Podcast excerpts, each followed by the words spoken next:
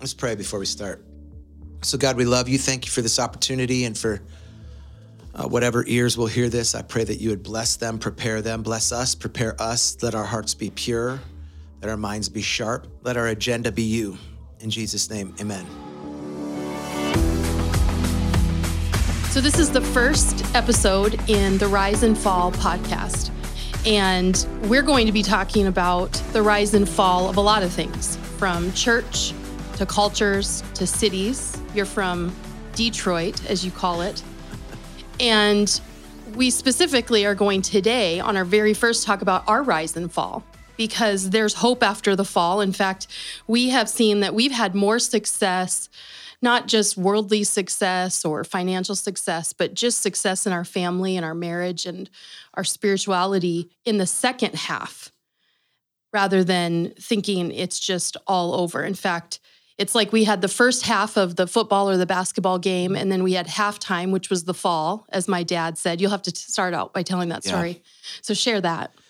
Yeah, I think we hit the worst point of our life, at least corporately. Perhaps we both had more challenging times individually, but corporately as a couple, I think we hit the most difficult part of our our life. And your dad sat us down on the couch in the living room in the midst of such a terrible turmoil for us. That did, it didn't feel like we were going to recover. It often it often doesn't feel like you will. In fact, people who are in the midst of a turmoil, there's such a temptation for them to throw in the towel. I think your dad being somebody who went through that in his own life identified that in us. I think people who have needed grace recognize people who need grace. And incidentally, I think you don't understand what it means to need grace until you've needed grace. And mm-hmm. so your dad sat us down and he said, Kids, listen, I want you to know that this is just halftime. This isn't the end.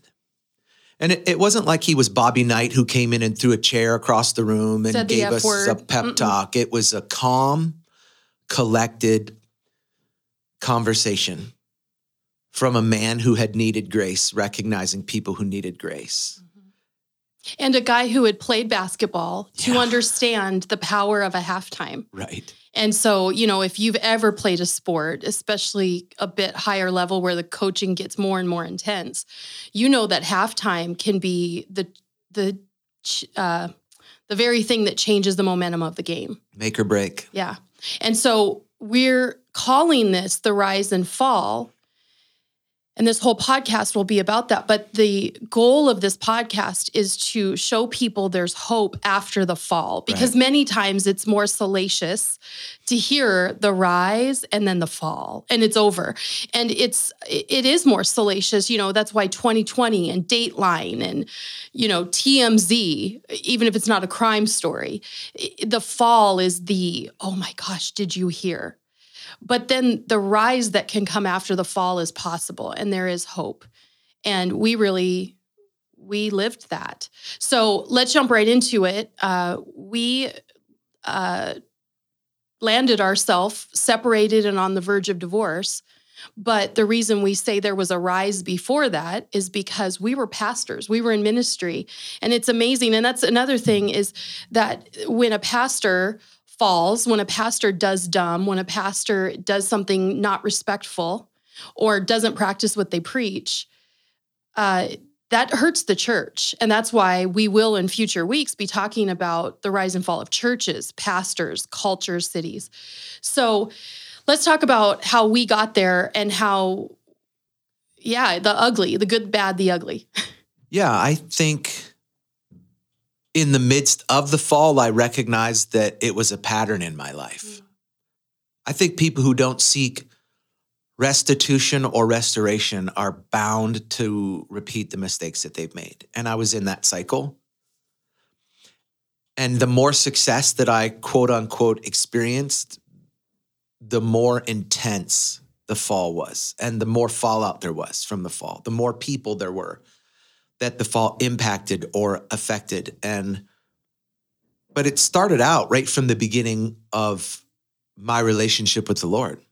I came to the lord in a, a unique set of circumstances. I was i was 20 when i surrendered my life to the lord and was playing football in a college and had had had a meteoric rise and a devastating fall before that. I was There were patterns of falling, right? From yeah, I think my life was was like a a heart monitor with lots of ups and downs.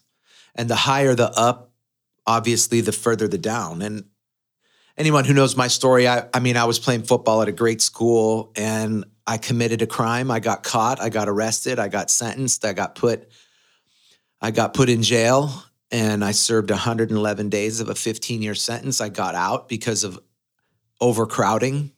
air quotes. Air quotes. And God gave me another opportunity, even though I hadn't submitted or surrendered to Him. He had He had committed to me, and so I ended up at a Christian school. A guy named Scott Sneer from Salem, Oregon. I tried to buy weed off of him, and he told me I didn't need weed; I needed Jesus. And so every time he saw me for six weeks, he shared Jesus with me. And finally, in a locker room before a football game, the football coach came to give a pep talk, and his pep talk, for whatever reason, was based on John 3:16. For God so loved the world that he gave his only. I just started to cry. It was just, it cracked a seal in me. But it didn't change me. It moved me, but I still had the same situations and the same problems. And so I got kicked out of Bible college twice, once for smoking weed in the dorm rooms. And the second time that I got kicked out, basically they would wash their hands of me. They're like, "We're done with you. This is we can't take this anymore. You you're not teachable." And then they heard me sing at a wedding. And the president of the school at the time approached me and asked me if I would travel and sing before he preached to raise money for the school. And I said, "Well, I've been I've been removed from attendance." And his his take was basically, "I'll take care of that." And it was my first example of this reality for me of if you're talented enough, they will ignore your character flaws. And I had lots of character flaws. And I had character flaws not just when I was a new believer, I had character flaws, you know, a decade into being a believer. And yet people for the sake of their goodness or their betterment or their advancement, they ignored the character flaws that were so clear in me. And I think I've done the same thing to people who have worked for me. And that's a natural tendency. If if somebody is usable for you, then you will ignore certain things because you don't want to have difficult conversations because you don't want that person to break their relationship with you because you need them. Well, and we justify it in different ways, right? We justify it in grace. Well, we're having grace for Shawn because we see so much in him. Or we say that now that we have grace for staff members or team members or people in our life. You just you you can justify it any which way. And you're right. Critical conversations, being a peacemaker versus a peacekeeper is way harder. Yeah. I I think people recognize something in me that I didn't want to recognize in myself that there were two things I was really good at and they both really lent themselves to the ministry. I'm a I almost hesitate to say I'm a very good singer, have always been. Very. But I am a great natural communicator Yes. whether that's individually or whether that's corporately. And so I have the God given ability to turn the switch and be able to light up a room. And when somebody sees that in me, it's easy for them to ignore certain things. And so you and I together, you're the same way. You light up whatever room that you walk into. You have a natural attraction that draws people to you, a gravitational pull. And when you take those two things and you connect them together, two people who have the same natural magnetic tendencies, and you put them as a team and then you release them out before you've developed their character. And that happens all the time. Mm-hmm. All the time. But that doesn't only happen in ministry. I know we're talking about ministry right, now, but it happens in all sorts of different parts of the world. Right. But what's it's go ahead. but what's interesting is when it's not in the church world, it doesn't destroy the whole ecosystem that that person lives in. right. Right. It doesn't it, it doesn't affect the insurance reputation of the world. That that couple who started that insurance company and built it or financial advisement company, now they're divorced. There was an affair involved. Right. And I get it. We have there to whom much is given, much is required, and we are preaching the gospel, and there's a different kind of weight on us. But you're absolutely right. We're the we're people, and we should have it all together if we're a pastor. I get that. And we agree with that. We Yeah. better get it together. For sure. But yes, there there's fallout in Amazon. There's fallout in I mean, whatever it is, Merrill Lynch. There's fallout at Bank of America. Yeah. The fact of the matter is, we are human beings, Yes. as are all pastors. The difference is when I was young and when you were young, there was a period of time where we lacked oversight. And that is a fatal flaw, especially for people who are really talented. So when we were youth pastors in Tacoma, Washington, Pastor Buntain was our oversight. And so if I stepped out of bounds, he loved me enough to rein me in. Mm-hmm. He loved me more than he loved my talent. And I think that's the reason why I'm so enamored with Fulton Buntain because he was the first person. It's why I'm so enamored with Rich Wilkerson Sr. because Rich will call me and he will he will speak life over me, but he will also speak truth over me. And he is not afraid to hurt your feelings. Oh, not at all. Yeah. And- Sometimes it feels like he loves to hurt my Right. feelings. and Pastor Buntain, sometimes Yeah. you're like, you know what he said? He said when we when we were losing, Pastor Buntain said this to us when we were in the hospital and our daughter had been born, born Savannah. We knew she was going to have issues before she was born, and she did. And he he said some things oh my gosh. that were so hurtful, but he was right. And but he, I didn't know he was right for 10 years. you were mad for I was 10 mad years. because he was saying because everybody else could say the things that again the peacekeeper things Yeah. like well you know the Lord blah blah blah and he was just straight no, up he came in the room and he said, "You know what? It's probably better if she dies." she's going to have all kinds of issues we would have had to have a nurse mm-hmm. live with us she would have had a hundred surgeries before she was four years old. He said that though she's still alive, and he says it's probably better she dies. Well, he had walked how many years? Thirty plus years as a pastor, probably Yep. along the bedside of people. Definitely. It uh, it made me mad at him for years. But you're right, the oversight. So I want you to keep going on your story into ours, but I want to let listeners know this is the very reason we're doing this podcast because we want people to know that we're not saying to have a rise and fall is totally cool. Mhm. Like, let's just talk about it and make light of it and actually normalize it. No, it's already normal to have rise and falls. Uh, let's figure out how do we help the person who, or uh, call, sound the alarm for the people who could have a fall.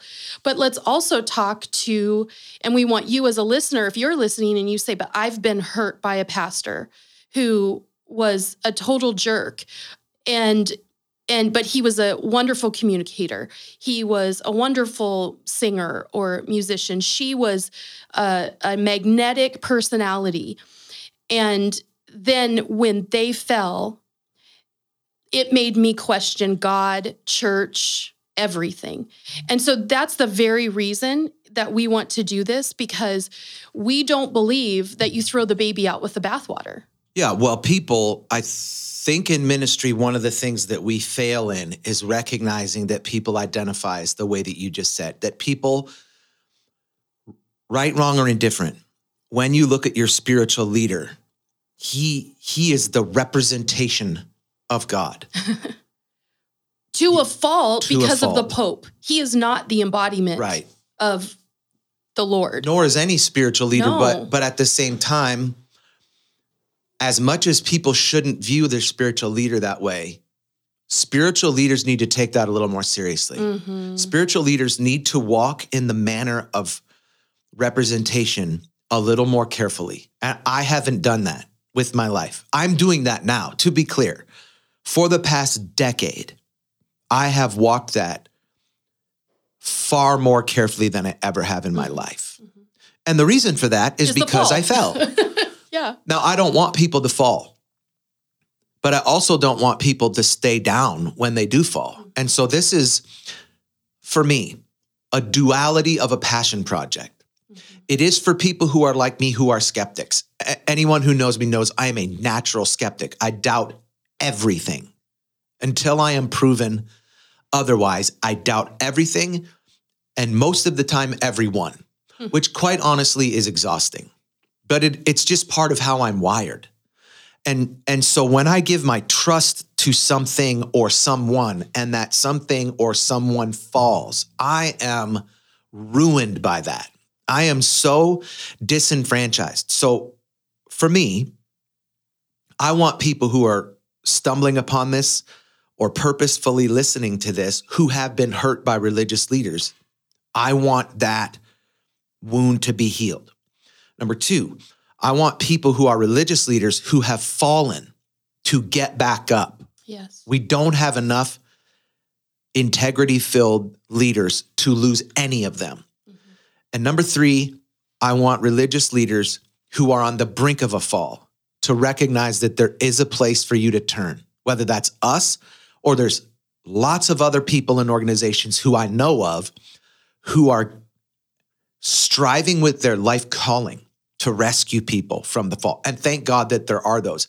And and I look at the carnage that we left in our wake and there are moments where that triggers me. And when I see other people who are walking down the same road that we were walking down. And honestly, I think for a long time we we blamed other people. We blamed lack of leadership, whatever that may be, but we made lots of choices that were very real time choices that had very long term ramifications. And most of the time, we weren't thinking about anybody but ourselves. That's the whole problem.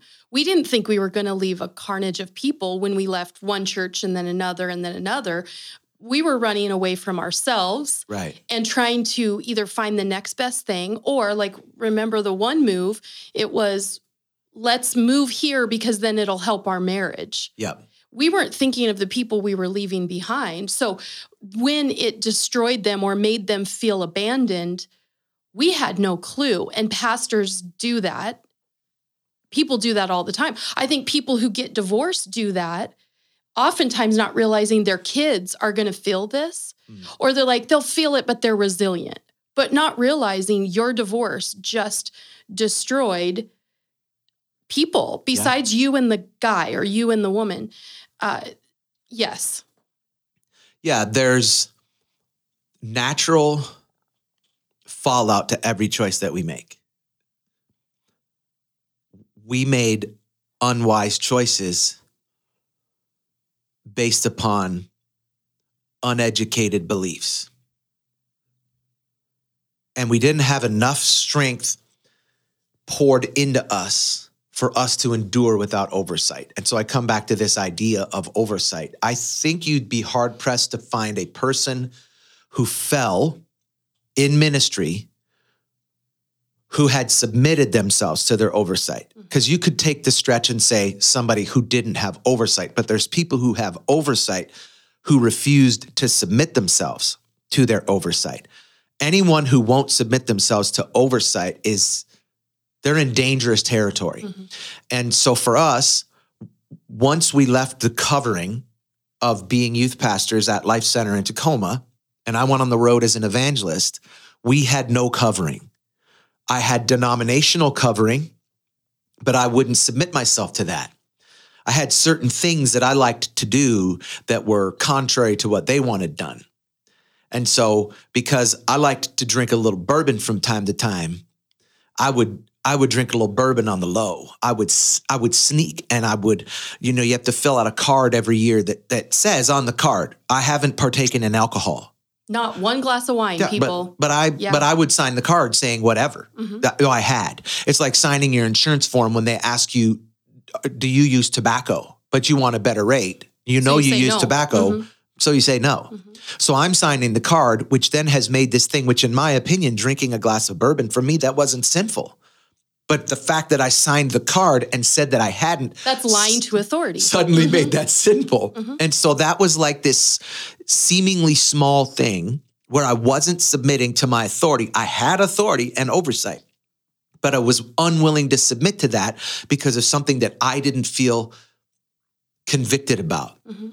And so I began to have these thoughts in my mind of what else don't I feel convicted about? What else don't I align with them on? And rather than breaking relationship with them, I then became bitter about them. I I spoke negatively about them. I did it in a Concerned tongue, in mm-hmm. cheek kind of, oh, well, you know, they blah, blah, blah, but we blah, blah, blah. And it was like, okay, listen, if you don't agree with the people who are in your spiritual authority, either you need to check yourself or you need to find a different spiritual authority because you cannot live your life without spiritual authority. And so I would, I would encourage anyone who's listening to this, who's, who's experienced someone who had some sort of a fault, especially if they're a spiritual head, examine what their authority was. And I guarantee you, you will find out that they had removed themselves from underneath that covering. And so when you look for, if you ever look for a new spiritual authority, or you look for a new church or a new pastor, ask yourself and ask them, what is the governmental authority structure here? So people would look at our church in Green Bay like it's non denominational, which we're not aligned with a particular denomination. But we have more spiritual authority over us now than we did when we were part of a denomination or a collective fellowship because our board is filled with pastors who love you and I enough and who walked through the fall with us and know what our hiccups or what our proclivities are. And so now those are people who will speak directly to those issues and bring us back into line. And so we had this meteoric rise, seemingly. For us, it was meteoric. And we had only been in ministry like a decade. And you had a youth ministry, one of the largest youth ministries in our whole collective fellowship. You, you were a- an incredible leader leading dozens of college intern kids, releasing them into the ministry. I was speaking all over the country and sometimes getting to go to other countries and speak and it was amazing and and yet there were these flaws in us that had that had been ignored and it felt like the same experience that I had where if my talent was good enough they would ignore my character hiccups. Right. Well, and we went to counseling, and we're the whole podcast for as long as this goes, we're never going to throw somebody under the bus, not by name and not even by like hinting around.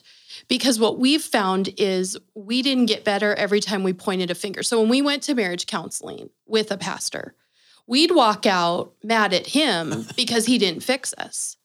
No, there's our first red flag. We had some major character flaws Yeah. that he didn't fix our marriage or say the right thing. And so then if if he sent us to another pastor or another person, then we'd walk in and we'd say what was going on in our marriage, maybe give 75% of the truth on both sides, right? Because mm-hmm. a lot of times in marriage counseling, it's like, let's slowly let the truth out here. And we'd take 50% of the responsibility or less.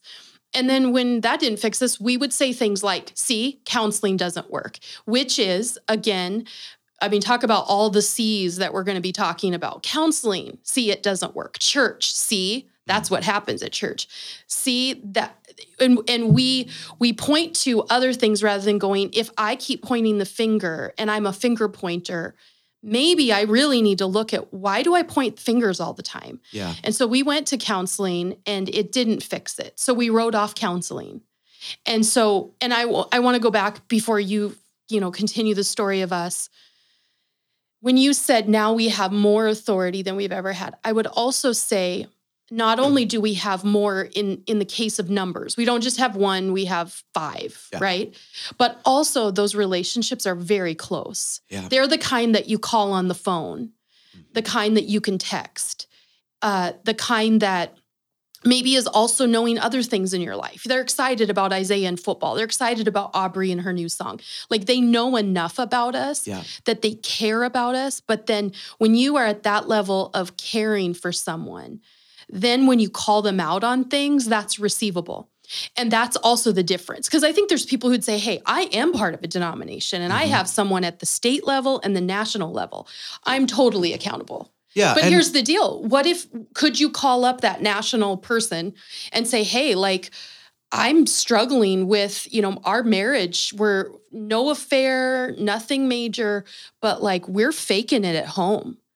If you don't have somebody that you could call up and and say that or then is that true uh, accountability? It may be authority, but is it accountability? Yeah.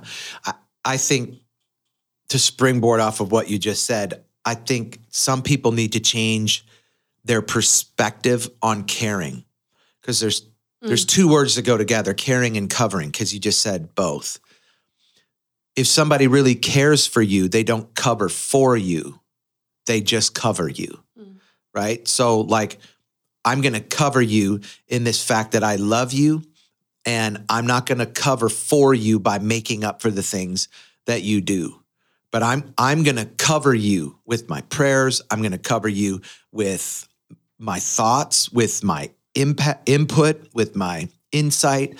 And I think we want someone to care for us, like to cover for us, but we don't want somebody to cover us with accountability. Mm. And Yeah, we want them to change the story to get Yeah. us through the audit or change the story to get us through the checkup on your marriage so that you can stay in ministry. Because what else will you do? Go work at, you know, the post office? Like, right. I don't, we didn't have degrees in anything but Bible. So we needed, we thought we needed people to cover for our misfortunes. Before you move on, that made me think of the Holy Spirit. Hmm. The Holy Spirit covers us in all of those things, right? He, he's our comforter, our counselor. But this is why when we do something stupid, but there's still consequences, the Holy Spirit covers us, but doesn't cover for us. We might still have to go to prison yeah. we might still have a, get a divorce because our spouse cannot cannot forgive us fully or move on. We might have to pay back taxes. We all of the stuff. He covers us. He doesn't cover for us. And this is where again if you're a finger pointer you point at god and go i thought you forgive me. I thought that you restore me and look at all i'm having to go through right now.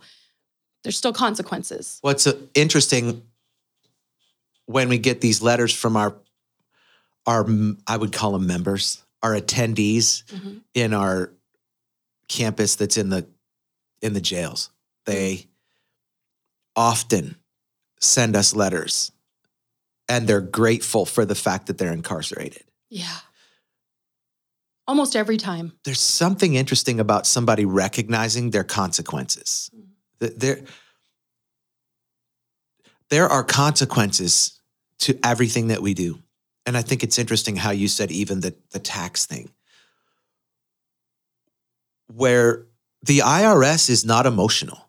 they're, they're not, you can tell them the greatest sob story that you want. Oh man, I got a divorce and it's left me. They're like, it's fine, just pass the, Mhm. just pay us what you owe us and we'll be good. They're not looking to do something wrong to you. There's no emotion involved in it. I had back taxes that came up years ago because a church that we worked at, they went defunct.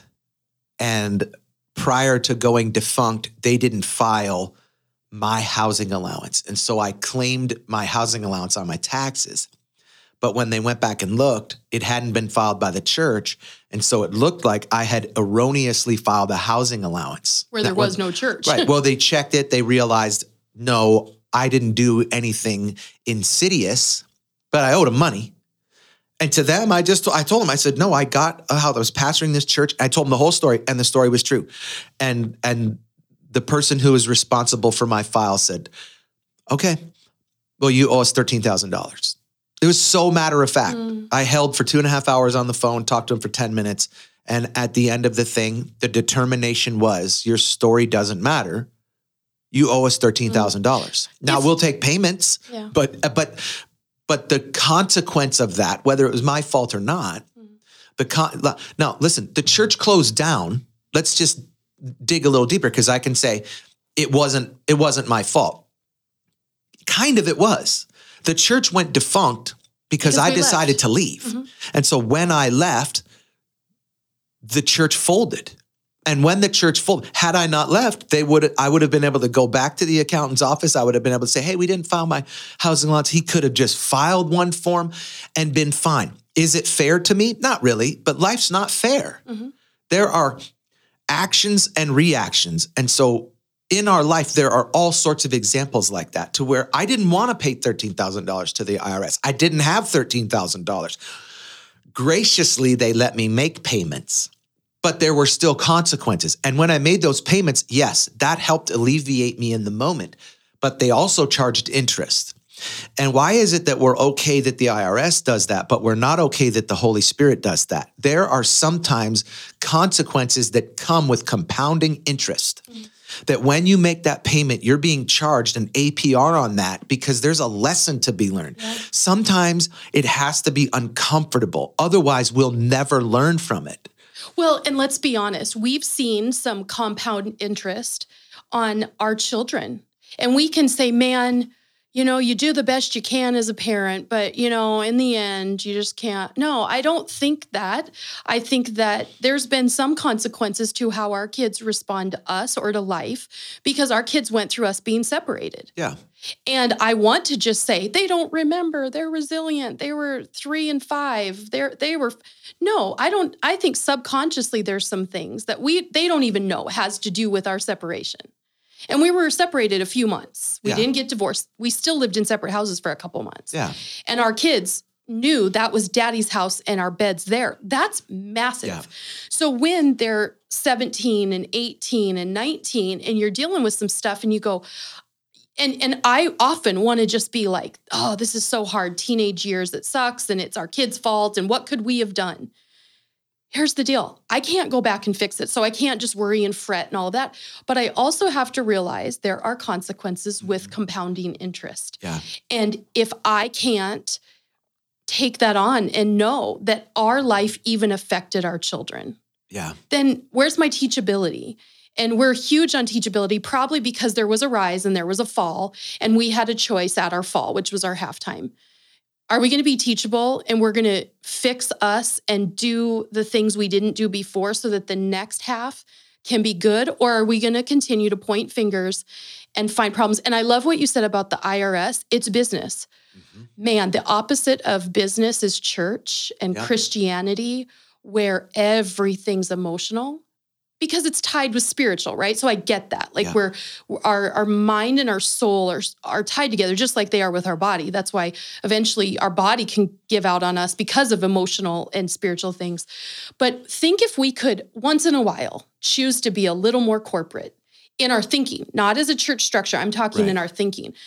To to just go um the IRS says this is a this is a consequence.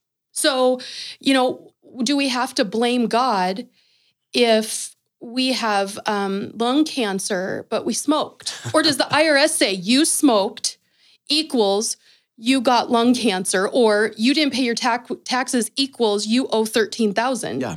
Could we say I did this? I was a drug addict. My kids now don't speak to me. I don't have to blame God for that. Yeah. And part of the re rise from that fall that has happened for us is there was a clear pattern that should have been walked the first time that wasn't walked the first time. And so, because certain things were ignored, coming back to this idea of my talent taking me places my character couldn't keep me, there was a clear cut restoration plan that was laid out for me the first time that I fell that I didn't walk out. And I can talk about that more in detail now, or I can talk about that more in detail in in another episode. But there is a conversation that was had at Emerge where we talked about a one particular issue and how this counselor so insightfully looked at me and said, Well, this isn't the real issue. But coming out of that counseling conversation, I had the same reaction that I had had to marital counseling sessions too. Because I, I wasn't willing to receive what he had to say, I acted like he was all wet. Like he didn't know me, man. This guy doesn't know what he's talking about. This is just a cut and paste. And it, and in my rebellion and in my sin, sin is heavy, man. It's like a coat of, ma- coat of mail. Like you just, you, you can't carry it at all. Th- There is no being able to carry a coat of sin. And it's interesting how many people, not just in life, but in ministry, who I've come across who are willing to carry this coat of sin, mm-hmm. thinking that it won't eventually make them crumble. Mm-hmm. There is no way to live your life in that. And, I, and we lived our lives in that. And there are lots of pastors who are living their lives in that. And it is destroying not just their local church, but the church capital C and what people view of church. I'm amazed by how many people are allowed to get away with things in ministry. And now it has caused people to wring their hands and say they'll never come back to church again. And I honestly believe that, and this, this may be a, a minority thought. I genuinely believe that there are ministries that the devil blesses. I think the devil allows certain ministries to thrive and to succeed and have great numbers and reach certain subsets of people because he knows It's headed for a fall. that person is going to give in. That code of sin, they're going to crumble under that. And, and if he can allow that church to grow to a certain size, then the number of people who were saved in that ministry will be outnumbered by the people who, in the end, will never get saved and will never come back to church again because of the fall of that person. Well, and what that looks like, because when you say that, I go, whoa, Satan blesses. Well, the devil can open doors for us, just like God can open doors for us. And we have to choose the correct door. And I don't think that it's like the will of God is one thing and you better get it right. I think the will of God, we've learned, the will of God is a lot. He's looking for us to win. So he wants lots of great options. The enemy wants us to pick the door that is the worst possible scenario, but he wants to fling it open. He wants to, I mean, he flings open the door of the, you know, the person who makes eye contact with someone, not mm-hmm. their spouse. And like he's flinging open the door saying, walk through it. So you're right. How that could look is pastors are getting opportunities to speak at things and for things that that they probably shouldn't and their character wasn't there and they build pride and they build momentum. Well, someone can listen to me say that I think that the devil blesses people, and legalistic theologians are going to have a response to that. Oh, the devil can't, you know, just stop. Just stop with your legalism and realize that the devil isn't a sprinter, he's a marathon runner. He's and the devil is in the long game, mm. man. And when I the devil looked at me when I was 10 and realized that I had a certain talent. And I believe that, that the enemy looked at me before I recognized my calling, he recognized my calling. He knew that the Holy Spirit was in me and was churning things in me before I even knew that. And, and from that moment, he started to fight against me. And he started to look down the road and say, Where I may not could get this kid today. And if I get him today, what's it gonna matter? Nobody's going to be affected. But if I mm-hmm. can start to mm-hmm. just leave some doors cracked and opportunities, and I can start to use certain things that he's going to want and people who he's going to want, and if I could just drip, drip, drip, drip, I'm going to deteriorate the foundation of his life. And by the time he recognizes and realizes who he is in Christ, I've already destroyed that. Mm. But here's the thing greater is he that is in me than he that is in the world. The, the enemy can have a long plan for me all he wants because God had a plan for me before the beginning of time. Before I was in my mother's womb, he knew me and he had called me and he had a destiny for me. And his destiny for me wasn't for me to go and speak at a few big events for a denominational whatever. His destiny for me was to spend eternity in heaven with him and to bring as many people with me as I can. And so now that I have had this meteoric quote unquote rise and this magnificent fall, and there are people who will never give God another chance outside of God sending someone else to them because of me. And I have to live with that. And I have to spend the rest of my life going to bed going, there are people in this town, this town, this town who I have ruined their view of God. I have broken a commandment and I have used the Lord's name in vain. I have conducted business in his name for my personal gain.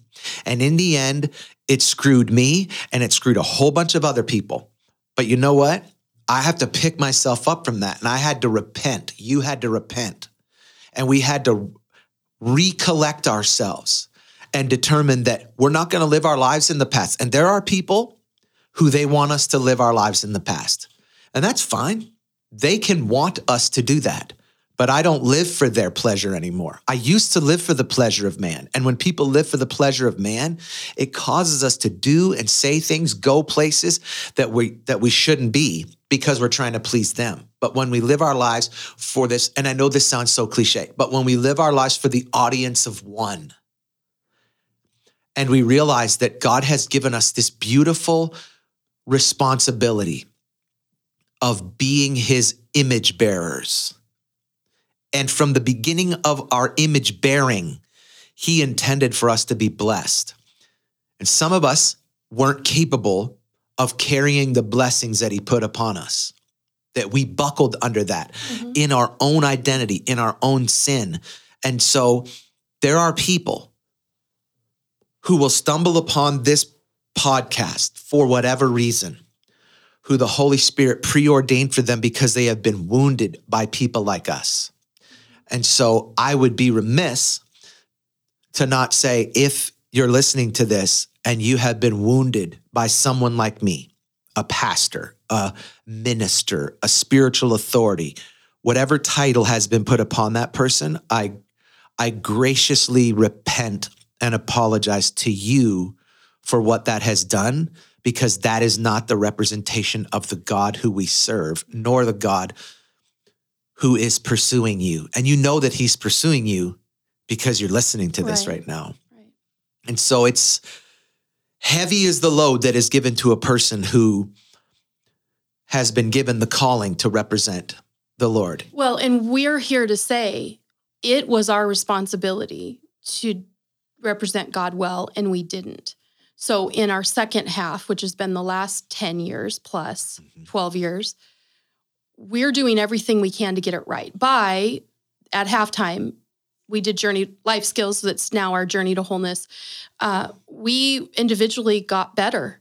We went back to the traumas and the triggers and the reasons that you did things you did. You were trying to literally stay alive or not beat up on your block as a first grader. Yeah. That spills over to a man who ends up incarcerated well, you're fighting literally for maybe you didn't feel like you were going to die, but you were going to get beat to a pulp. And so then you turned from the victim to the fighter. Mm-hmm. And that it changes things. For me, I I had my own things that I didn't even realize were so deep from from uncles, from bullying, from things in my childhood that were affecting how I was married, how I was a wife, how I was a mom. And so, you know, we we want to we'll have other podcasts, and I'm sure we'll mention some of these things briefly. But the reality is, our halftime or after the fall, when you come to the end of yourself, when you're like, I am at the lowest of low, we got to a point where, like, well, we have no reputation left. We've separated. Mm-hmm. We can't pastor anymore in this state. So, what's left to fight for or to try to build some kind of front for ourselves? We submitted. We found out the reasons of our childhood, why we were arrested in development, all of those things. And and we had to take responsibility. But I think for the listener who is not the pastor, who is not the spiritual leader, who right now hopefully is feeling warned before they let, because let's face it, this started out with we'd yell and scream and fight over credit card bills. Right. And why did you buy that? And we don't have enough money for this. And that car payment's too high these were so like we've been talking and you've been talking in more of a vague way about the problems right behind closed doors they started out like that and some pastors and leaders or business owners may even be listening to this going well it's not like my wife and i are having an affair on each other right. we're not talking we're talking the the thing about the devil is that he always wants to up his game. Yeah. He's going to he's going to try to make you worse this year than you were last year. Next year he's got plans that are going to take you deeper and deeper in the hole. He's looking to get all of us to a darker place. And so just like this is for that spiritual leader, that leader to be like this is a warning or you're already living in it there's hope. You can get out of this. You can change.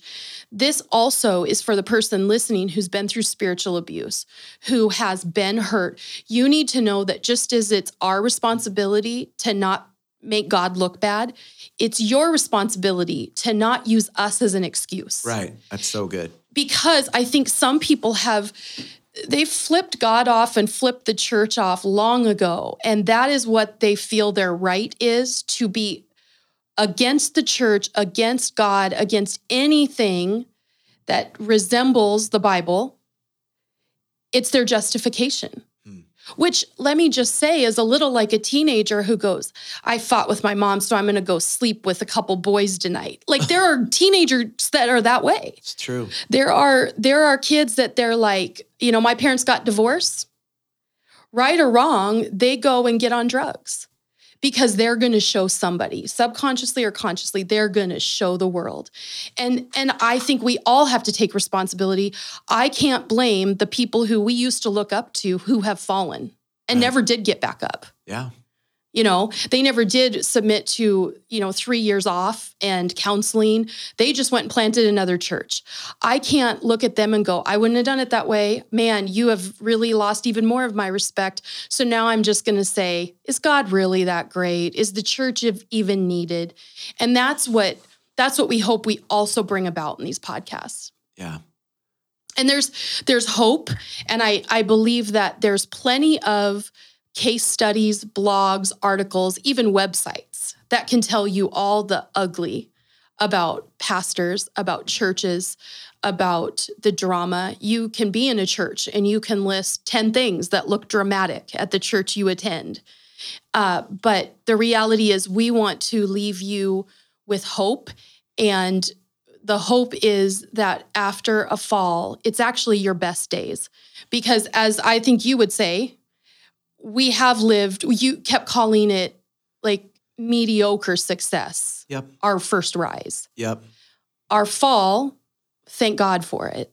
Because now the success we're having, now the success looks different to us, It does. but the success we're having, man, I wouldn't trade that fall. I'm not married to a little bit better of a man now. You're not married to a little bit better of a woman. We're married to different humans now Right. because we our fall was a place where we got healed and whole and we now have a fear and trembling of the lord we now have a um, an understanding that we need to always remain teachable and always have authority close to us and now i feel like the sky is the limit not because of us but because now i actually feel trustworthy that if god corrects me if god corrects you i know we're going to listen Yeah. I've actually looked at some pastors who had big rises and horrible falls. And when I've seen them really submit to the process of healing, restoration, and being teachable and submission, I trust them more now than the pastor that's kept his no- nose clean for 20 years, but never really seemed to have gone through anything. And some would say that's craziness. but there's something in me that goes, man, if you've never hit rock bottom, have you ever come to the end of yourself or are you still leaning on yourself? So so there is hope. There is hope after the fall. So next time next podcast our second one we're going to specifically talk about the rise and fall when it comes to churches. We talked more about ourselves today um, the rise and fall when it comes to the church as a whole and the local church. So we hope you join us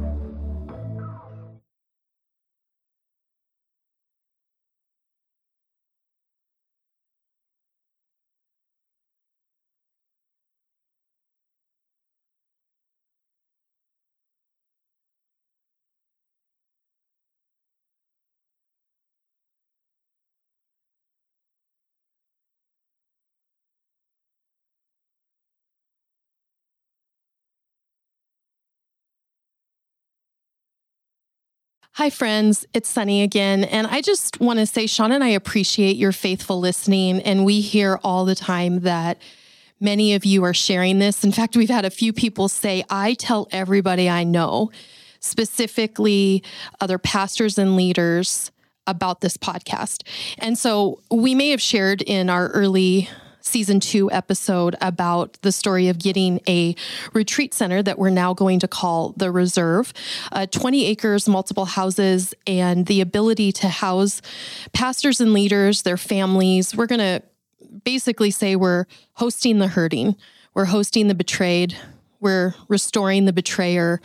Uh, and so now we have a campus to do that on, a, a 20 acre property to do that on, as well as we'll continue to bring people into Green Bay and we provide um, help in the finances for that and the housing for that at times as needed.